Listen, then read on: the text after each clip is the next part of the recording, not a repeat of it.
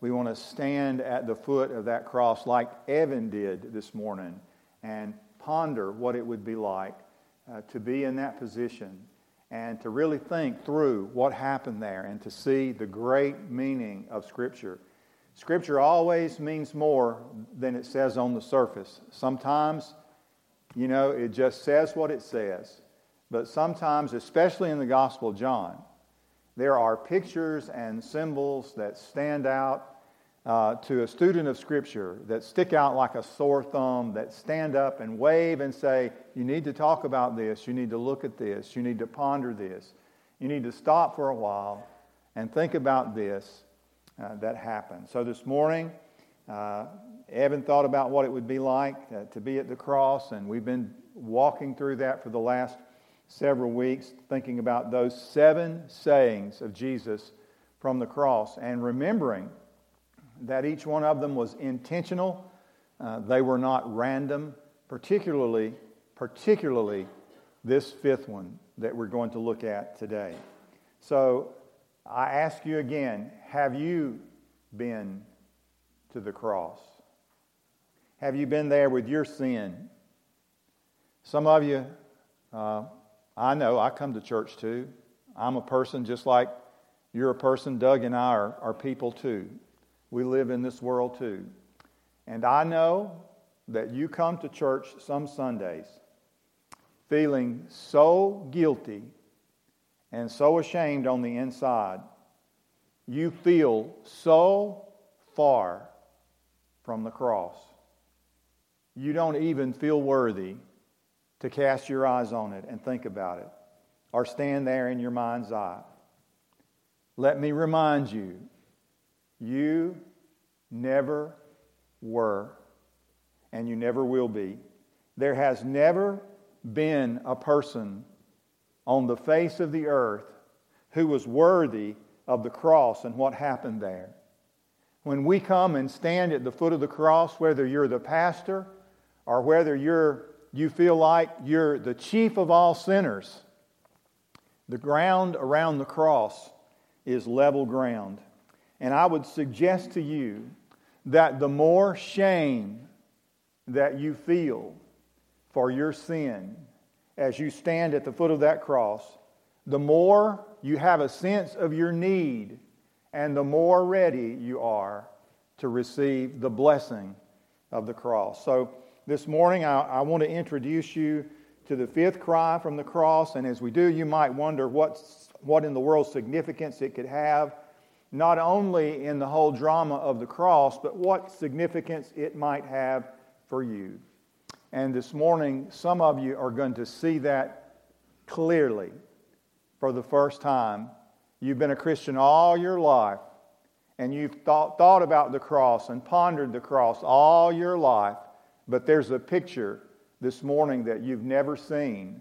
I know because I remember the first time I saw it, and you're going to see it today. We're remembering that the cross was a place of suffering. Uh, the Romans did not invent crucifixion. The Phoenicians introduced crucifixion uh, to the world, but it was perfected as a science of torture by the Romans.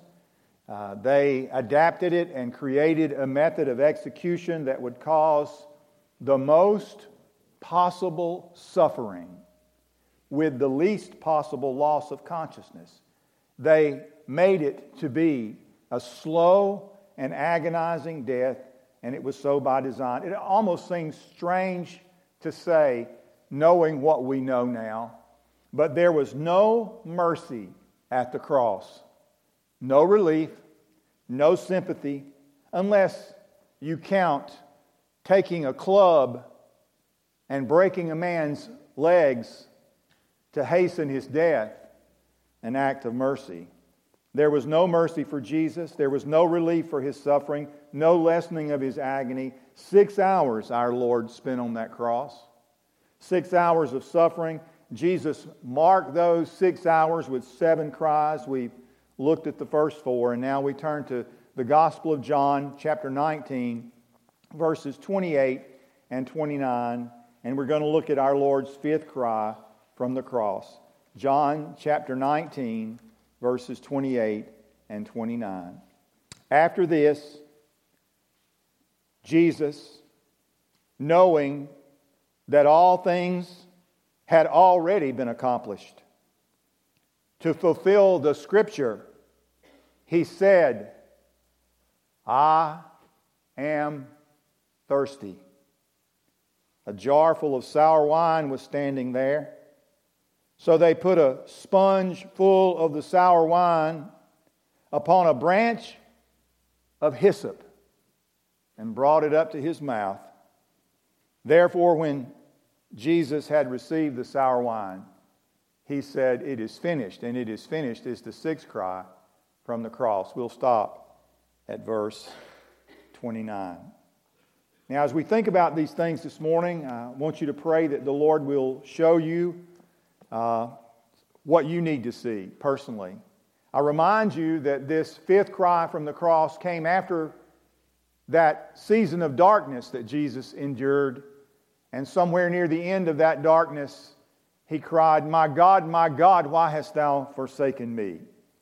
Remember that he was arrested the night before. I know you know all these things, but we're thinking about the cross. We need to stand there and remember. He was, he was beaten, a crown of thorns had been pressed into his scalp. Prior to going to the cross, he was scourged. That means he was whipped uh, with a whip studded with metal and bone, which was intended to rip chunks of flesh from his body, and he received 39 lashes from that whip. Then he was forced to pick up his cross, which he was not able to carry because of weakness. Then he was nailed hands and feet to that cross, and then the cross was dropped into place, further tearing his wounds. And he'd been there almost six hours when we come to this fifth cry. Now, Jesus' words reveal to us, and I want you just to look at the verse, and we're going to walk through it just for a minute before we get to the points of the message. His words reveal to us that he was not a helpless victim on the cross. He was a willing sacrifice with complete awareness of his circumstances and his mission and never once did he lose sight of why he was there, why he was suffering. And so John wrote, after this, after that period of darkness, after he said, My God, my God, why hast thou forsaken me? And remember, each gospel writer gives us a different perspective of the cross. John doesn't give us everything that Jesus said. Matthew doesn't give us everything that Jesus said. Mark, Luke doesn't give us everything that Jesus said. When we put them all together, we have that picture of the cross. After this, Jesus knowing. What does that mean? It means he was complete control on the cross. He knew what was coming when he was in the garden, and there in the garden he prayed, Father, let this cup pass from me, but nevertheless, not my will, but thine be done. What cup do you think Jesus was talking about? It was the cup of suffering and sorrow. It was the cup of the Lord's anger. Psalm 75, verse 8, the Bible talks about the cup that the wicked must drink down to the very dregs. In Revelation chapter 14, verse 10, of the wicked, God says, He will also drink of the wine of the wrath of God, which is mixed in full strength in the cup of His anger. That cup Jesus drank for you when He was on the cross the full measure of the wrath of God he was taking on himself. So this verse says, Jesus, knowing that all things had already been accomplished. That's wonderful as it says it, just as it says it. The worst was over, death would be a relief. The battle had been fought and won, but not without consequences to the body uh, and soul of our Lord. He hung on that cross, and so in agony, Jesus was able to form at this point only one word. In Greek, it's just one word.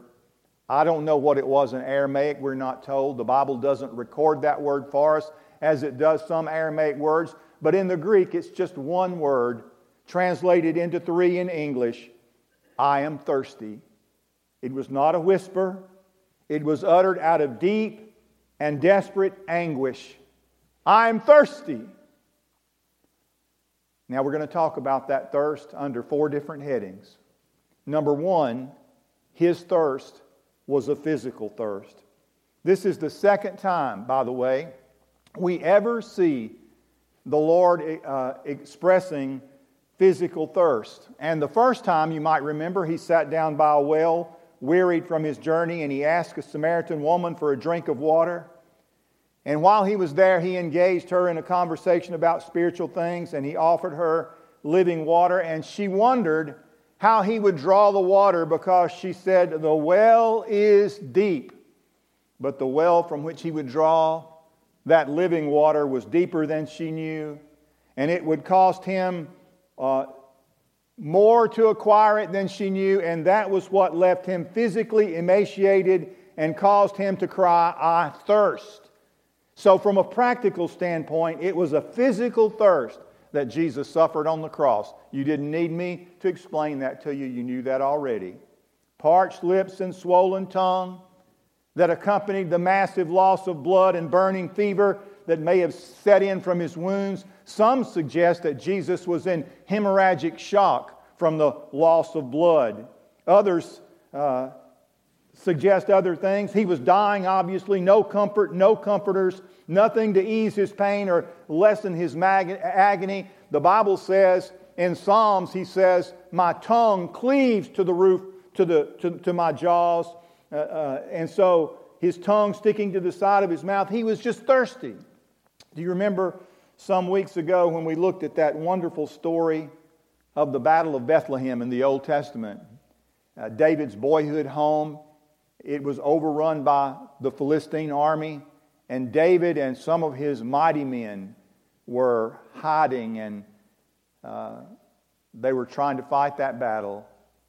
And David expressed a desire. He said, he didn't say, I thirst, I'm thirsty. He said, Oh, almost under his breath, oh, how I wish I had a drink of water from the well at Bethlehem. And we talked about that water and, and the water of home and how you, you like the water of home. And it's just, the water at home is better than, than anywhere. And David was thirsty and he wanted a drink of that water, and how three of his mighty men fought through the Philistine army to get David just a canteen full of water. And when they brought it back, David poured it out.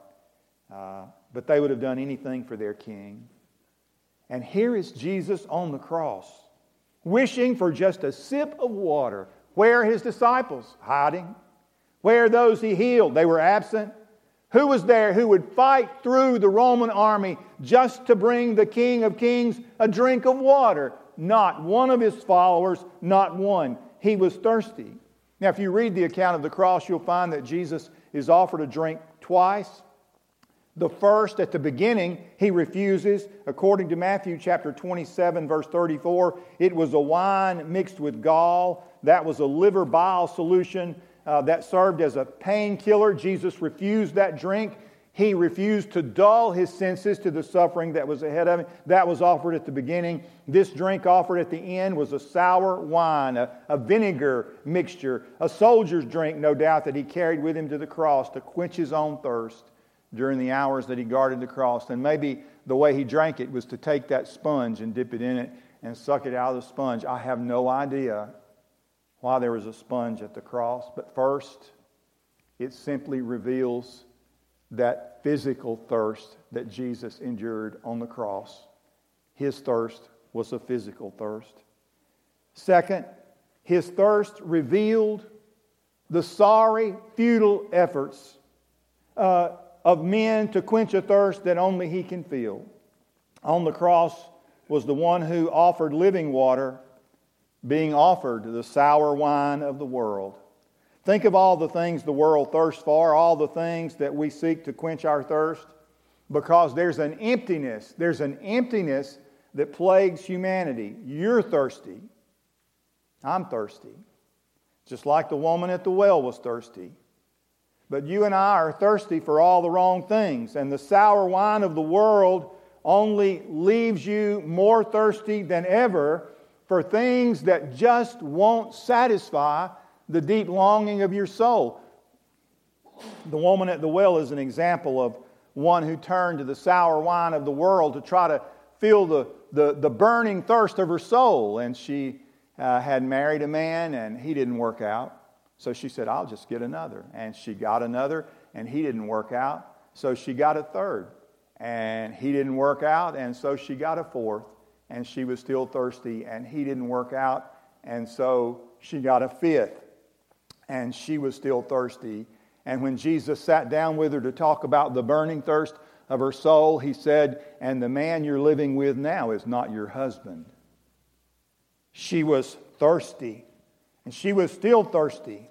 And you and I are thirsty. In fact, some of you are consumed by some thirst. You've become addicted to some potion or some passion that the, world's, uh, that the world offers.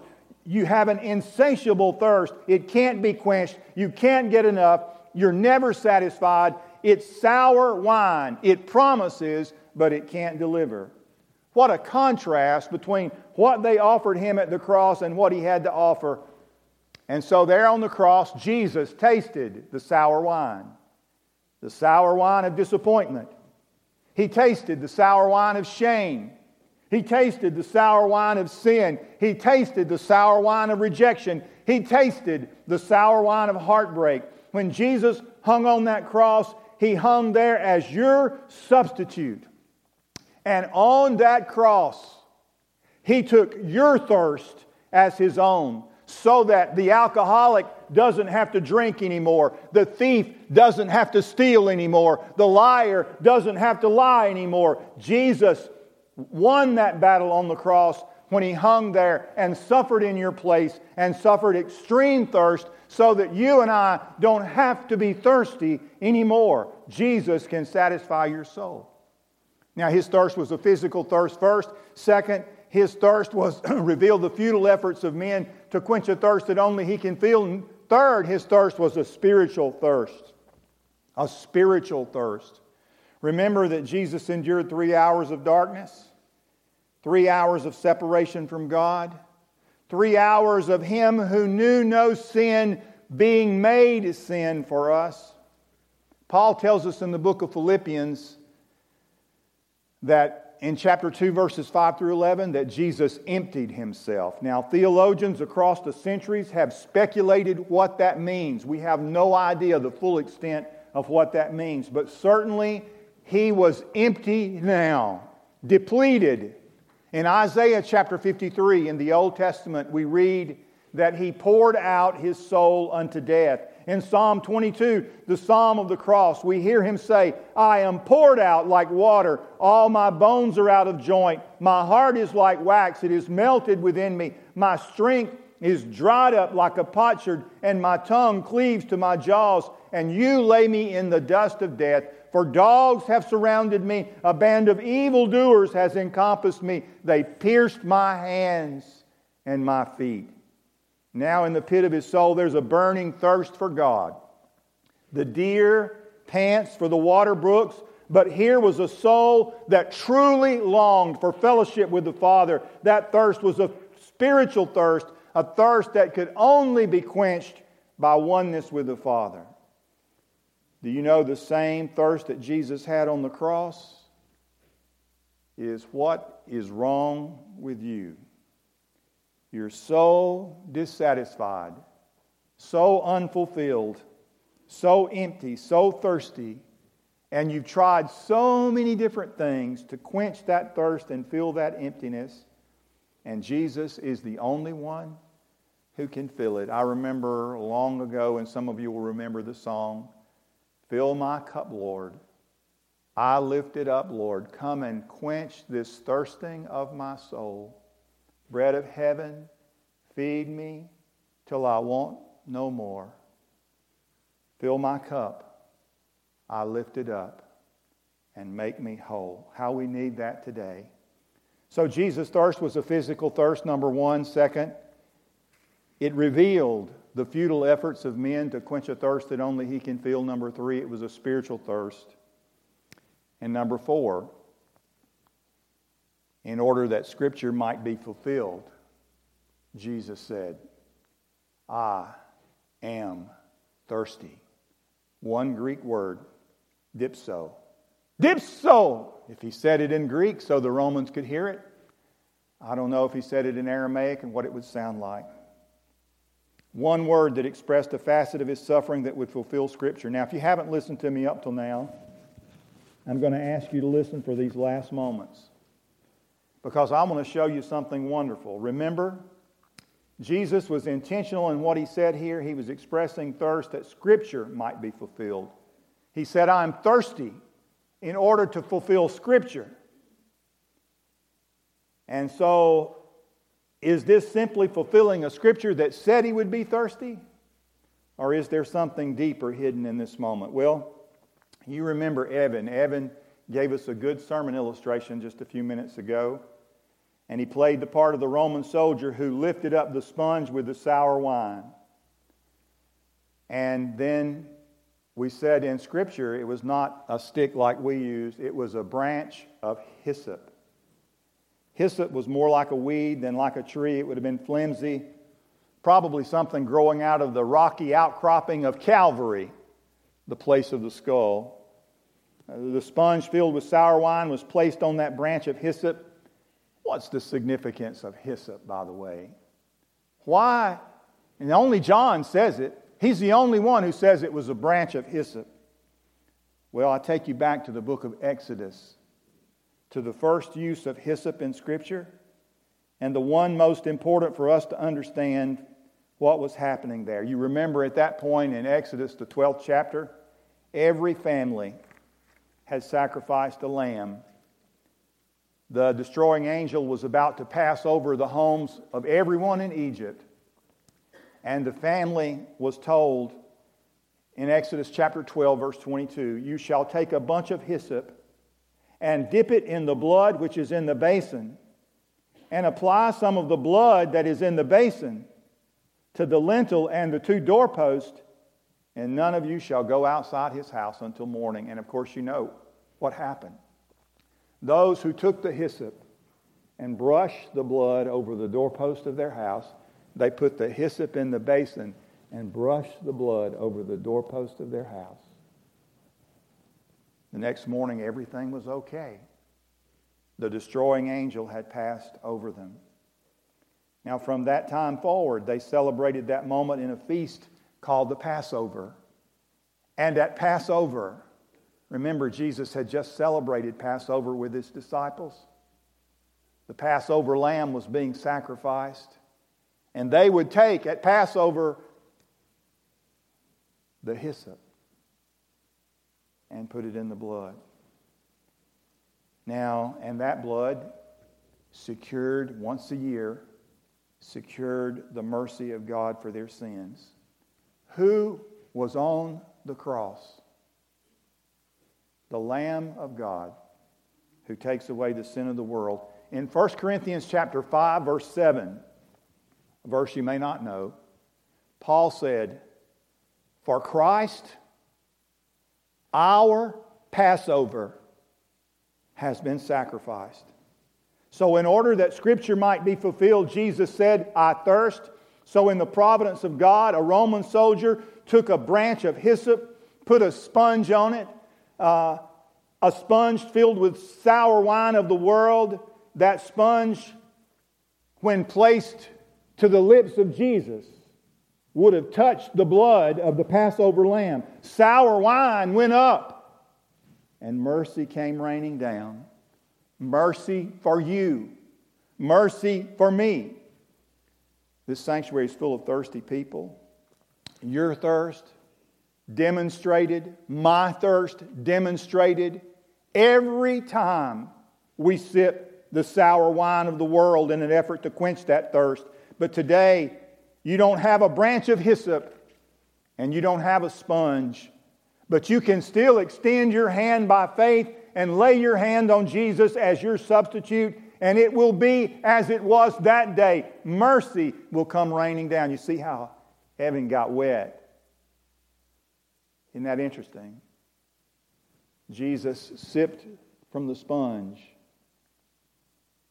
and the blood of the Passover lamb came down from the cross. That is the picture that John wants us to see. When Jesus hung on that cross, he hung there as your substitute and mine. He took your thirst as his own so that the alcoholic doesn't have to drink anymore. The adulterer doesn't have to commit adultery anymore.